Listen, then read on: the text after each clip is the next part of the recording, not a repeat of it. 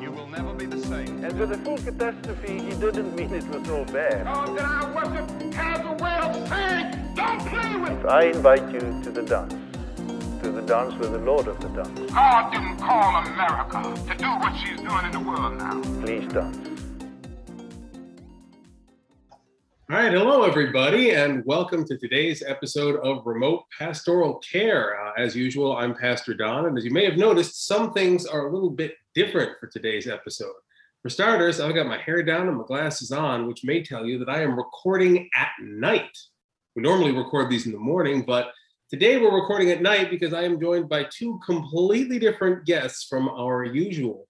Uh, and that's because we are joined by guests who are actually in Japan. This is the first episode we've done that has nobody in the United States on the call. So this is going to be definitely a sort of a fun and different experience. So I'm going to give my uh, my dear friends here a chance to introduce themselves. Uh, Travis, you want to go first? Absolutely. Good evening or good morning, wherever you are. Uh, my name is Travis. I live now in Tokyo. I've been stuck in Japan one way or another for about 12 years running, and it's really weird for me to say that. Um, yeah, that's about it. Oh, don't make yourself sound so boring. Come on. Well, you know, I want to get into all of the details. We'll be here all night. Oh, fair enough. Dom, you want to tell us about you? Okay, so just like Travis, I'm, I'm Dom. I've been in Japan for, for like five years now. I've been living in Kobe all throughout, and uh, I've been able. Uh, my goal as of the moment is to visit all of those, like they said, like three magnificent places here in Japan. I've, I've been to two already, and I've been looking forward to visiting Miyakojima. Yep. Nice That to meet you guys. That sounds like a lot of fun. I haven't gotten to do as much traveling around as I would like, although I will say, if everything goes to plan, I'm looking at finally getting to see Okinawa. That is fun. Yeah. I've been to Okinawa exactly once, and I got to tell you, driving around Okinawa with friends is quite the experience. It's just completely different from the rest of Japan. Uh, I'm looking forward to it on the grounds of I'm one of those poor Americans who has never been to Hawaii. So I will get to visit Japan's Hawaii before I visited America's Hawaii. You can get A&W root beer at an actual restaurant. Hey, that's got my attention. I'm a big fan of root beer. No, no, no, it's an actual A&W restaurant. Yeah, I know, as you say. Although I miss, uh, I don't know, you ever, you ever hear of Dog and Suds? Oh, that was some good stuff. Oh, that, that's a real Midwestern root beer for you there. Yeah, I used to get that in Fitz's from St. Louis back when I was living in the US. Okay. And I can guess that at least half of this call gets what that is. And I'm guessing about half of our listeners tops get what Dog and Suds is too. And that's actually a good point to pivot into what we're talking about is internationality of stuff. Like we're talking about a really localized brand of root beer here that only works in a couple of states in the US. And wouldn't you know it that you know just about everything changes from place to place too, including, as we're talking about today, Christianity. So the experience, we tend to think of of the of the faith as being this kind of universal sort of thing that is all the same no matter where you go and how you go. But that just isn't the case. I'm sure we'll touch on some of the history and stuff of it a bit too in you know in turn. But what I wanted to start with is you know you guys tell me a little bit about your experiences with with Christianity and how that's been for you. I know Travis, much like me, you started in general Midwest America and moved out this way. Dom, I know your background is much different than that. So I figure between the three of us, we can probably share some interesting stories. Absolutely. Dom, you want to go first on this one? Um, yeah, sure. Okay, so actually, I grew up in uh, on a quote unquote religious family. So in the Philippines, basically around I would say 80, 70 to 80 percent of Filipinos are actually Catholic. So I grew up as a Catholic from I was brought brought up by my grandparents who are devout Catholic. So I grew up kind of close to being like a Christian until I, I came here to Japan when I was 20, I think that was five years ago. And that's when I started getting to know more about uh, Christianity. And that's when I got, uh, that's when I accepted the Lord as, you know, my savior. And that's when I started getting into like the deep dives of the Christianity. Whenever I've had like questions about like weird things in the Bible, I always go to Pastor Don, and he gives me such wonderful explanations with that. Yeah. So that's basically uh, my Christian life is still a baby. I'm still like five years in, and uh, yeah, it, in a nutshell, that's basically my story here. Well, I always say there's there's no reason. I, I've met a lot of baby Christians that are always like, "Oh, I'm just a baby Christian. You shouldn't take everything I have too seriously." I always tell them, "Don't think that way," because the uh, the the very first time I met a new adult convert to Christianity, uh, she'd only been a Christian for maybe six months to a year, something like that, not very long. Um, and now, this was years ago. Now uh, she is currently a pastor and my wife. Oh yeah. Yeah. So you know, ne- never sell yourself short, man. You never know what God's got in store for you. Amen. You know, what about you, Travis? What what was the direction that you you've taken?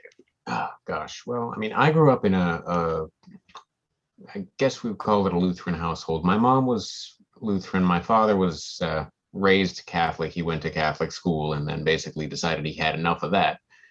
Um, so we went to church. Well, my mom and the kids, we went to church basically not quite every Sunday, but most Sundays. My mom was heavily involved in planning funerals and things at the church there.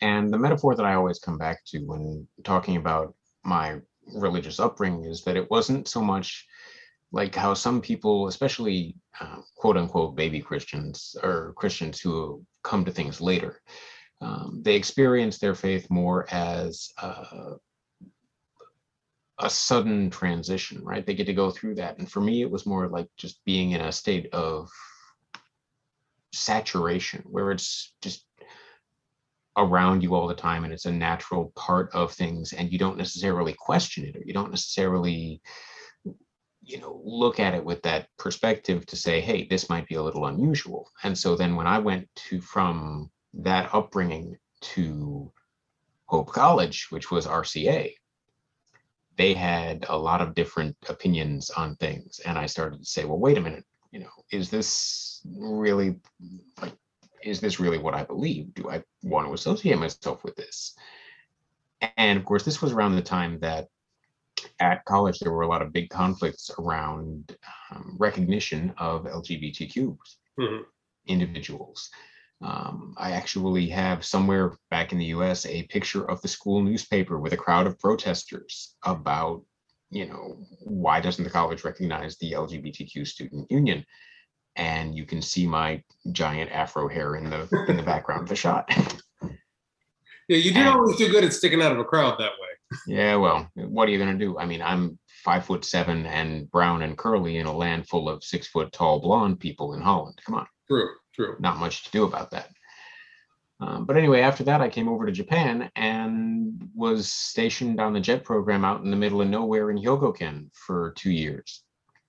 And suddenly, that isolation, being out in the wilderness like that, it's like, where did all the water that I used to be swimming in go? Right. Mhm. And I remember having a few very interesting experiences, one of which um, there was a checkout lady at the supermarket that I used to go to to buy my bento every day. And she just at one point, after I'd been going there for like a year or so, she pops up and asks me, Hey, are you Christian? I'm like, Well, yes, most Americans are Christian. And she's like, Why didn't you tell me sooner? And she invites me to her church. And so Oh, I got to go to a little rural Japanese church a few times. And that was actually really interesting. I didn't have the Japanese to understand more than about 60% of it at the time, but it was a really cool experience to see people who were passionate about God and living a Christian life in this often unchristian country, especially out in a little town with population 15,000. Hmm. And after, I think it was probably around the same time as that experience, I started uh, getting invited by some friends who lived in Kobe to go to Kobe Union Church. And things just started, you know, snowballing from there, if you will. And I just kind of fell right back into like being Christian again. after spending all that time in the wilderness, just trying to figure out what does it mean if I don't have the water around me. Yeah. That's a good context to start looking at this stuff too, is, you know, how much of our faith is personal and how much of it is communal that way. You know, the water in which you swim in. What do we get from ourselves? What do we get from our own walk? And what do we get from the people around us? Right. Um, I can speak. I'll speak a little bit. I haven't done this on the on this uh, this uh, show very much, but I suppose I can tell a little bit of my story too, for what it's worth. Yeah. Uh, I. I grew up much like much like Travis in the in the the Midwest, what we called the the Northern Bible Belt. Uh, this that whole area against Michigan that was just saturated with Protestant uh, Christianity, particularly Reformed Protestant Christianity. Now, my parents, my uh, my father was a, a Dutch Reformed Protestant. My mother was a- an Irish Roman Catholic, uh, and you know, in terms of, of Christian pairings, that's one of the weirder ones. Um, but my mom went full in for the Reformed life when we moved up into Michigan. And we started going to a Reformed church. And I have to admit, I've never been the greatest when it comes to getting along with people who espouse positions that I don't necessarily agree with. Uh, I've gotten better over the years, uh, I like to think. But when I see someone getting up and taking a position that involves hurting or humiliating or upsetting other people for no damn good reason, I tend to get very upset.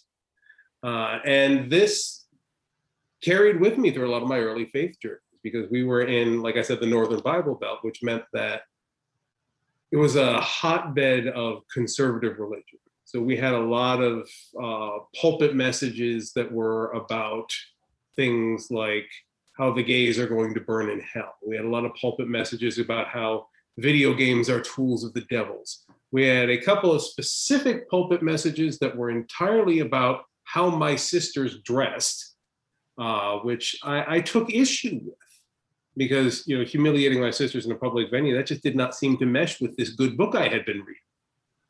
Um, and in time, I made the decision to go to Hope College as well uh, because I figured in my naivete that all right, this this can't be the the way it is everywhere. Maybe if I go to an actual Christian college, it will be different. And uh, I, I can see Mhm. the look on your face already, Travis, going like different. Come on, man.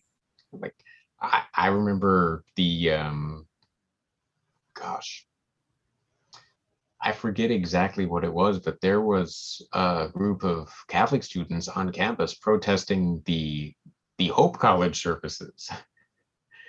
And i remember some really weird stuff and i think i only went to the chapel at hope maybe twice. But it's interesting that that's so prevalent in western michigan because in like Detroit area where I grew up, maybe it's just because it's a Mhm. more culturally diverse part of the state.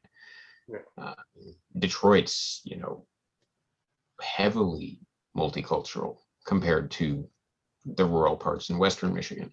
Yeah. So we never really had any of those, um, what I would call the chick tract or the Bible thumping sort of sermons where, oh, the gays are going to make everybody, you know, burn in Yeah. or whatever it may be. It's much more the look, everyone is human. We got to all get along and love one another. And that's that. Yeah. I grew up swimming in those chick tract style sermons. And it was it was a shock to me when I went to college and found out that that was that dialed up to 11 for a lot. Um, I had uh, my my second roommate when I was in, in college turned out to be one of the one of the unicorns of Hope College. He was a uh, a, a um, he never quite defined his religion, but I think the vaguest way to put it would be a Celtic style pagan. Um, you, you talk about protests against the, the LGBT student union or protests between the Catholics and the Protestants. We had protests outside our dorm room. Oh my. Yeah, it was an experience, and that was it was eye opening for me because by default I I wound up on the wrong side of that discriminatory, bigoted kind of Christian focus of attention, and I went from a place where I couldn't understand it to a place where I was getting it thrown at me, and I hadn't changed my beliefs. I was I had been one of the youngest members ever to join as a full adult member to pass my uh, what you what you might call a catechism. I, you know, I professed my faith in Christ when I was still like what 10, 11, something like that. Damn. Um, I, I was a youngin' on that. I knew I wanted to be a pastor around about the time I was in eighth grade. I, I job shadowed my pastor on a hospice visit and was geeked about it. That's how weird I was as a kid. I was like, I, I, go with, with my pastor on one visit, and then we go back to the office and flip through some texts, and I'm just sitting there like, where do I sign up? Um, and all the while now I'm here at college, and I got these people just yelling at me, uh, and I couldn't figure it out. And I went for years not being able to figure that one out. Uh, I went as a missionary to Japan um, with the RCA, the Reformed Church, and my intent in doing so was like, look, if this is if this is the way that Christianity is here, I want to see what it's like to spread a different kind of Christianity. I want to go to Japan and I had talked with Japanese missionaries, a couple of Japanese pastors, and they have been always the ones who preach to me, look, none of this, we don't need to pick a fight to show our faith. Uh, and I tried to take that forward. And I ministered in Japan for five years or so that I was out there. Mhm. I think around about. Uh, yeah, It was four or five years, I think. four or five, something like that. Uh, and then got called, got the call to go back and, and do seminary and do the full pastor thing, which I, quite frankly, I never thought I was ever going to be able to do. No, it's just something I want to touch on real quick, Don, because I remember something you said back when you first came over. Because I was quite shocked to find you here, Mhm. um, especially as a missionary. And I said, you know, Don, like missionary, really? This doesn't really seem like your cup of tea. And I remember very clearly what you said. and It's that I'm not out here proselytizing. I'm out here leading by example. Yeah, that was more or less it. Is I have believed, you know, and I know this sounds weird from someone who really has a solid love of preaching, but I have always believed in action over preaching. You know, I think for every word that comes out of your mouth, there should be another two actions coming out of your hands, so to speak. Which, as you can imagine, trying to live up to that keeps me terribly busy because I just don't shut up. but I do I do believe that's the theory we got to operate. Um, and And So- honestly, that was that response was one of the things that helped bring me sort of back into Christianity. Um, was that this isn't being a Christian isn't necessarily the talk; it's the walk. Yeah. it's the bringing of water. and you know we're dancing around something that is I think good and central to our focus on international Christianity. Uh, the effect of of the American church on Christianity overseas. Uh, and we see that in a lot of very uniquely American theology, uh, things that American Christians do that really nobody else who isn't touched by the American strain of Christianity does. One of the big ones is um, this all in on proselytizing and saving souls approach to, to Christianity. This save everybody or everybody's going to burn sort of mentality. Very unique to American Christianity. And I don't know, that's that is when we talk about Christianity overseas, you can almost you can almost see the colonial imprints of America in which cultures are more strongly in that vein. Well, let's let's take this back then, because we do have Dom on the call, and he grew up in a completely different sort of setting from you and I. I mean, Dom, in the Philippines, I mean, what, if any, sort of experiences did you have or did you see with people trying to convert non-Christians? I mean, I understand it's, you know, a majority Catholic culture, but was there any sort of pressure on other people to conform or to convert? Actually, that's interesting because I've been talking to a lot of uh, Christians in the Philippines as of the moment, and there's this kind of like what Pastor Don mentioned. It's they're going all in on that, like saving souls and, and stuff like that. So I've heard actually from from this uh, from these people that like especially the youth, because we've been we've been I've been talking to a lot of uh, uh, like around my age range Mhm. in the Philippines, and they, they have this some kind of a mission that like after Sundays, after their worship services, what they need to do is it's actually like more of a goal or a target that they need to reach out and share the word to at least two people after their service. So that's that's kind of a goal or that's kind of a target that they need to achieve, and then they're gonna talk about it the week afterwards. So yeah, I found it. I found it. Oh, that's that's that's weird, but also maybe if it works, like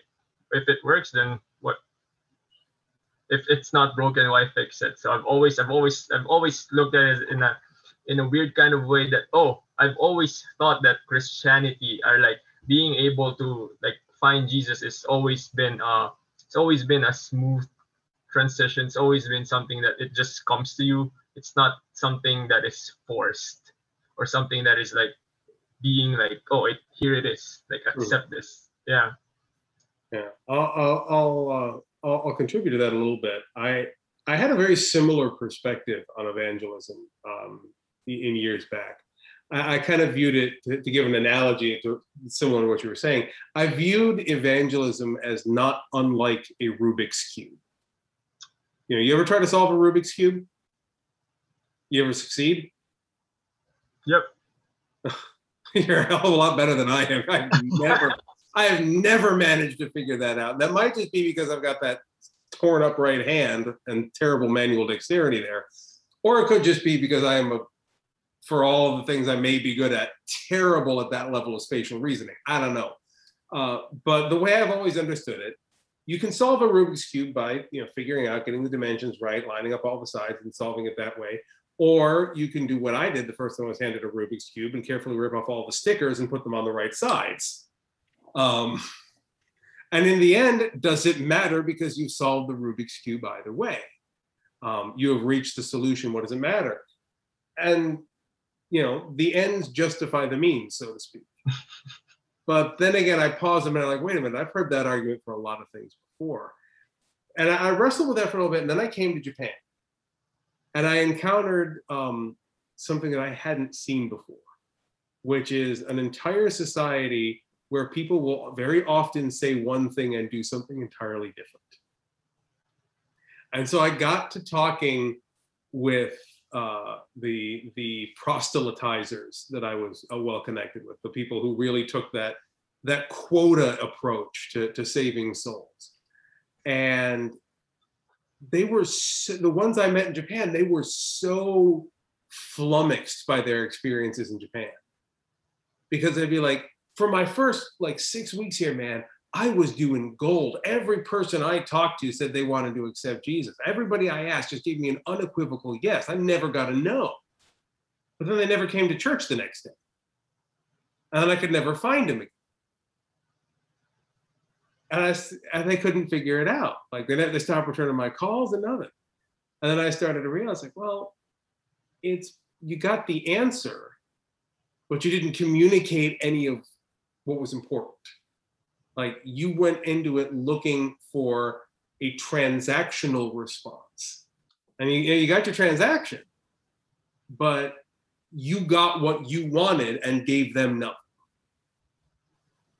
And that is where I think that kind of evangelism falls flat. It's because it's all about I need to save X souls for me to assuage my guilt or to get me into heaven or do what I feel I'm supposed to do. It's a, it's a self-centered sort of outreach uh, in a lot of cases, and in that way, it is uniquely American. God, if there's anything we Americans do good, it's uh, exporting selfish ways of thinking. I just, as you were talking about and used the word quotas, I had this image of like conversion as a multi-level marketing scheme. like here's John. He's converted 250 new souls this week, and he gets a new car. As a quick star of Bethlehem.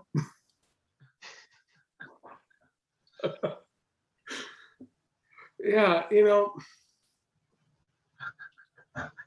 and you guys can disagree with me. Gosh, I broke down. so that was really funny. Like the MLM metaphor, it's always fun. Like when I first, when I, when I got first convert, converted as a Christian, it's like I've always thought of it like, oh yeah, it actually is kind of a multi-level marketing like approach. I mean, you uh you share some you share Jesus to somebody and that someone's gonna share it to two other people and that two other people is gonna share it to two other people and all of those stuff it becomes oh yeah because you need to follow up as well being a multi-level marketer, you need to like like Pastor Don said, you got the transaction, but for it to be successful, that transaction needs to be able to be fruitful as well. It just doesn't stop for them buying into the system. It's it all it, it becomes successful when those people who bought into the system is being more uh is being consistent with having people buy into the system as well. And that's I found it really funny and that's ingenious actually. Yeah. I feel like this is probably a very damaging metaphor for us to be using, though.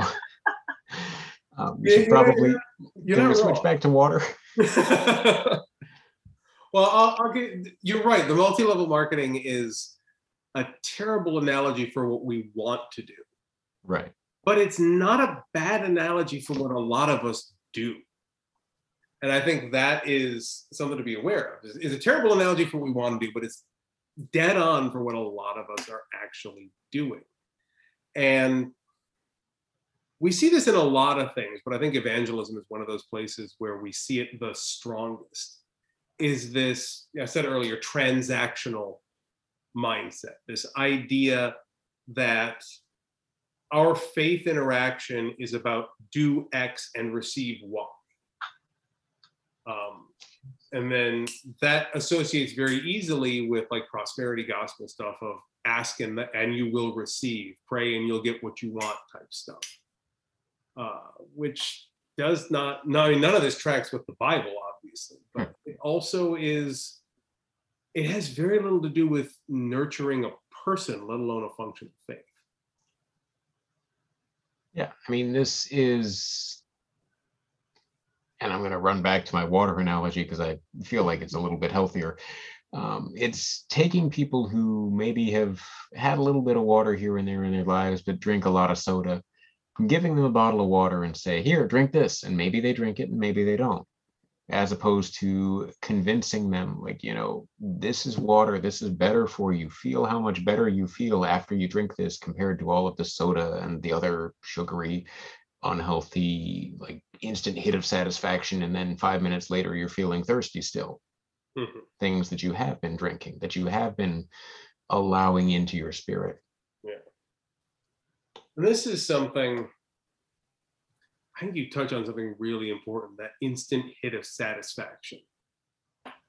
And when we talk with things as deep as faith, man, it is easy to find those one or two things that give us that that momentary hit of divine satisfaction that oh man i feel the spirit type moments those are and I, I, I say this not just as a pastor, but with, with the confidence of a, of a pastor with a background in musical theater and stagecraft.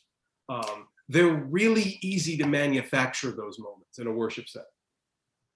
And I know that is the most cynically depressing thing to ever hear, but it's true. Like most of your your mega church, your your evangelical pastors, what they're using when they get these come to Jesus moments is they're using a combination of uh you know a couple of verses that really resonate in their own isolated sense out of context combined with some really wicked stage design and you know the stage craft of timing out a worship service. They're building an emotion. And i am immediately and, and again I, I fully acknowledge that this is spiritually very cynical but i am immediately suspicious when we hear about these faith experiences that are all built on these moments that i felt something and there's nothing more to it than that. I mean, these moments of feeling definitely have a good starting point, but there are, I think, I guess what I'm trying to put is we've, we've run into a lot of faith environments that have become the spiritual equivalent of McDonald's. Yeah. They're selling us only those moments of, uh, of apostasy, those moments of sudden faith explosion, but they're not selling us anything of substance beyond that. Did I beat the multi-level marketing analogy? Yeah, I we're think the words faith Yeah, explosion. Yeah, definitely killing it with the metaphors right now. I love it. Faith explosion. I I feel like that's a perfect product name. Either that or a prog rock piece, one or the other. either way. But uh, no, the the metaphor fits. I mean, if this is drive through McDonald's, and what I what I tend to find is that that can be good and healthy and necessary in some cases. You need those moments to hook people a little bit Mm. or to um, catch their attention. There needs to be a little bit of flash. That's why Jesus performed miracles. It was to get people's attention, Mhm. right? Yeah, The water, the a big component of it, certainly. Right. It's like, hey, you know, I'm not kidding around when I say son of God. Here, water into wine. Right. Which, by the way, can, can we take a minute and acknowledge just how awesome it is that that's what Jesus' first miracle was? He didn't raise the dead, he didn't heal anybody. He went to a party, and when the party was getting run dry, he's like, nah, nah, nah, nah, I got this. Now we, we continue. So, yeah, but that's the thing. I mean, we're we find our faith, the the faith that lasts, not in those moments of quote unquote divine ecstasy or faith explosion, but in those moments of silence where nothing is happening and you still feel God. Hmm.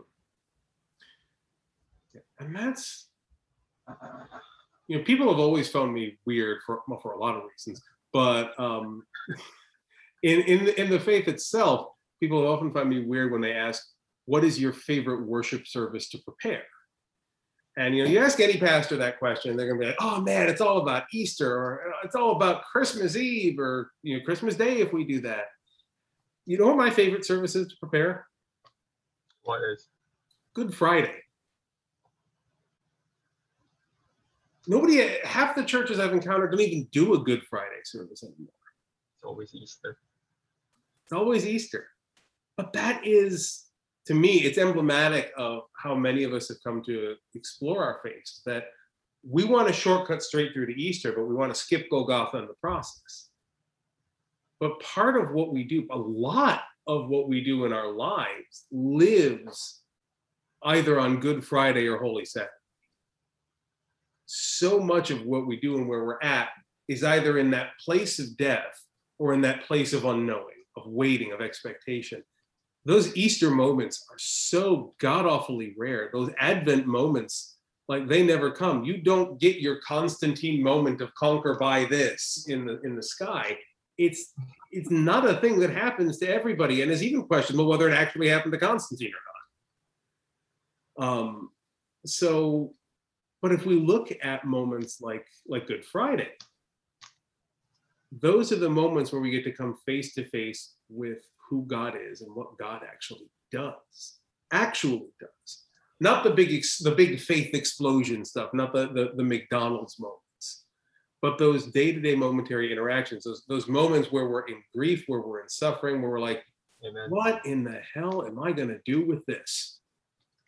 And you know, like we think to look for God in our moments of victories. I just talked about this in the in the Psalms from the Trails not too long ago. Um, you know, w- once we get to our moment of victory, we're like, yes, now I can be magnanimous in victory.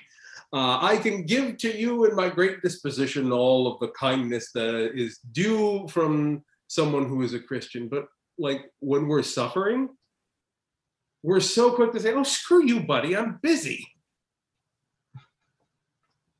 But we see, if we spend our moments and y'all got me preaching here again, and I apologize. No, no, no, no. It's, it's yeah, pretty yeah, easy.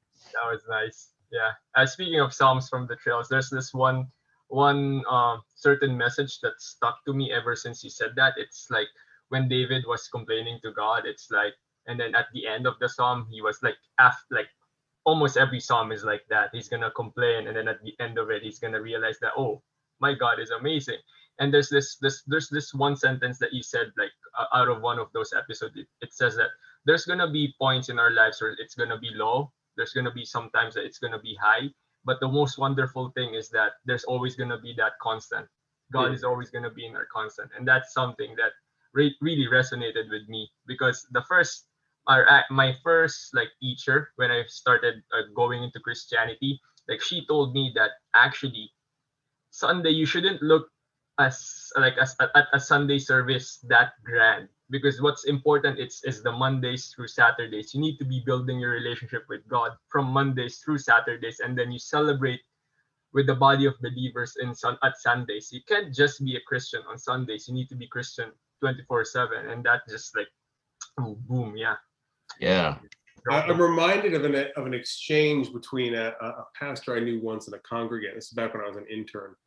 Uh, and then the congregant came up to the pastor and he said, "Man, I'm so glad for the Sunday worship services. Man, these are these are the bread and butter. These are the, the meat and potatoes of my week."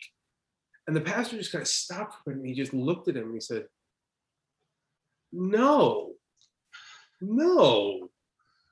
The the the worship service is your your dollop of ice cream. It's your, it's your your little piece of candy. The meat and potatoes is you through the rest of the week. That's that's where the meat and potatoes of the faith is. This is the exact same sort of thing you were talking about. But you know, in all of that, I'm I'm also reminded uh, because I get reminded of things very easily. Uh, we we talk about all this stuff and you know, we got our ups and our downs, but what we often forget to acknowledge is the the divinity as present in the downs specifically, and not just you know when we think of ups and downs, there's this tendency we have to say, oh, the downs are those points where like, oh Lord, I reach out to you because I know you're compassionate and I love you, God, I love you, God, but I'm just so sad. Those aren't the downs; those are like the middles the downs are the points where we're like, you know, God, you and I, I have notes, all right? I, I have things that need to be said, and they need to be said loudly, at length, and using profanity from as many languages as I have available. Um, it's it's what I call the Job moment. You, you guys read through the book of Job anytime recently? Now, I'm, I'm not gonna I'm not gonna quote chapter and verse because despite being a pastor, I'm absurdly terrible at that. Um, but there's one point in in the in the the book, and I, I forget exactly where, where Job is being pushed by his friends, and he says something along the lines of, "You know, I'm not going to say a word against God. My faith is so strong. I'm just not going to say anything bad about God." And when you look at that verse in isolation, you're like, "Yeah, that's the I know." What you don't look at is like the three chapters after, where he does nothing but complain about God. Like that, the next words out of his mouth are like, "You know what, dude? let me tell you something. And those are those moments, those uh, impressive times where God is still present. Like God doesn't run away in those moments. God doesn't say, you know what, you say screw, screw you, screw me, buddy, screw you, buddy, I'm out. You know, that's not how God works. And you, you look for something divine, that's it. You know, to, to me, preaching again. God, terrible. I'm worse at this at night than I am in the morning. In the mornings, I can at least sip my coffee and let other people speak. But man, I'm getting off on it tonight. You guys say things.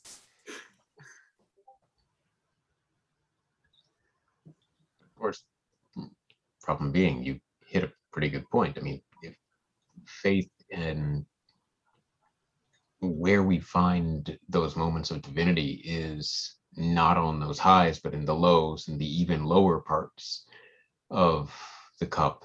It's again collecting water in the basins of life, right? And experiencing the fact that even when we are just flat out mad at God for whatever is going on in our lives and why could you let this happen?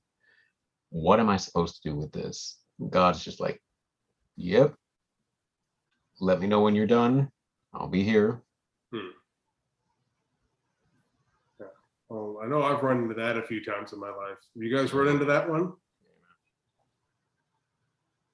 Trying very hard not to preach on my own here. We've had uh, quite a few of those moments over the years. Um, actually, one that happened shortly after I came to Japan. Um, I'll try to skip the gruesome details, but basically, uh, rumors got spread, and in our tiny little foreigner community in Western Hyogo, I wound up being persona non grata. And so I didn't get invited to any of the foreigner gatherings or out to dinner or lunch with anybody for probably a good six months. And that isolation, especially back in the days when internet wasn't really that great out in the sticks and Skype wasn't necessarily so big of a thing. It kind of sucked. And then suddenly there's this random lady at the cash register saying, Hey, are you a Christian? I'm like, Well, yeah, suppose I am at that. And suddenly everything starts to slowly climb back up the hill. Yeah, tho- those are the moments where God appears, man. Never, never those big moments. It's those little moments when you most need it. Yeah.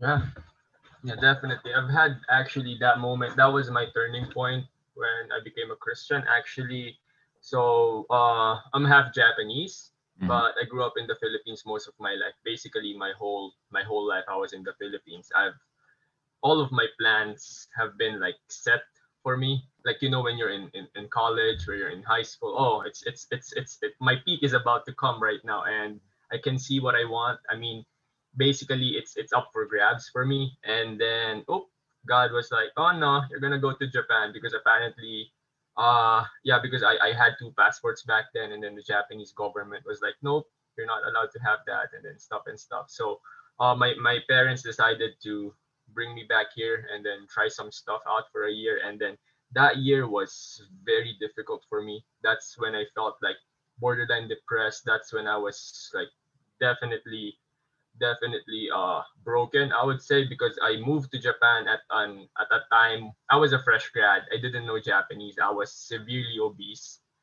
And so it was very tough for me adjusting because first i didn't know the language and then i didn't know anyone. I didn't know anyone.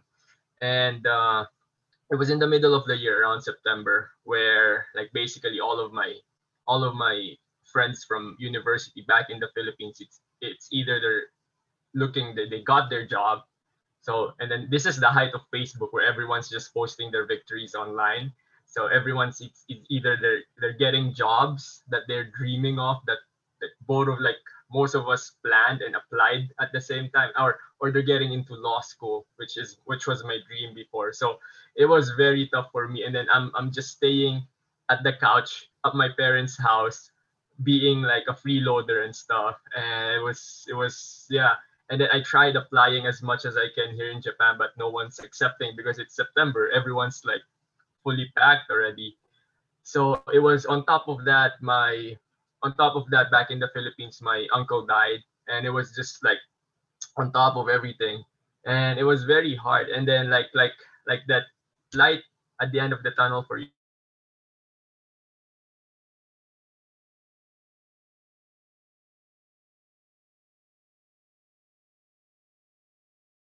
you. Travis, it with that old Filipino friend that we met randomly at the grocery store. That oh, why don't you come to KUC, Kobe Union Church, and then it just started from there. And yeah, it started building back up, and yeah, the rest is history, is what they say.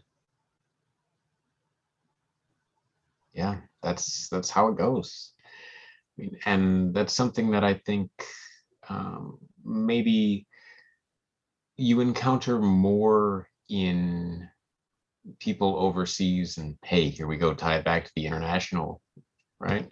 Um, to people who don't necessarily grow up um, dyed in the wool as it were but for people who i guess come to or come back to Christ Mm. um, at a certain later stage in their lives is that we all wind up broken at some point and having the the courage to accept God in those moments when you're broken because that's when God can be standing there with that bottle of water saying hey I got this. Come on, let's go. Yeah, well put. Right? And I think I think there's a there's a bigger conversation that, that's going to roll from here, which indicates to me that this is the perfect time to break for for part two. So we'll we'll roll this this conversation over into our second part here. Um, for now, uh, I want to take a second. I want to thank anyone who's watched to the end of this video so far, and I want to tell you to stay tuned for part two, which is going to air next week, which is, will still be featuring these same two gentlemen. And I know a week seems like a long time, but I promise for the three of us, it'll be like 15 seconds. So don't have to worry about us. We'll be fine. Uh, in the meantime, if you haven't uh, yet checked out any of our, our other videos, you can find them on our YouTube channel. You can find them here on the Facebook stream. Um, and you can also check out our podcast channel, which carries remote pastoral care, a lot of our sermon recordings, and other things as well that, that come out. All the information on these you can find at our website, which the link for that is in the description. Uh, guys, you have anywhere people can find you online if you want to make that stuff public at all? I am as anonymous as it is possible to be in this day and age. But if you want to talk to me, you can find me on the Discord. Yeah, the Discord server is the place to go for, for us. That's where we're having most of these conversations anyway.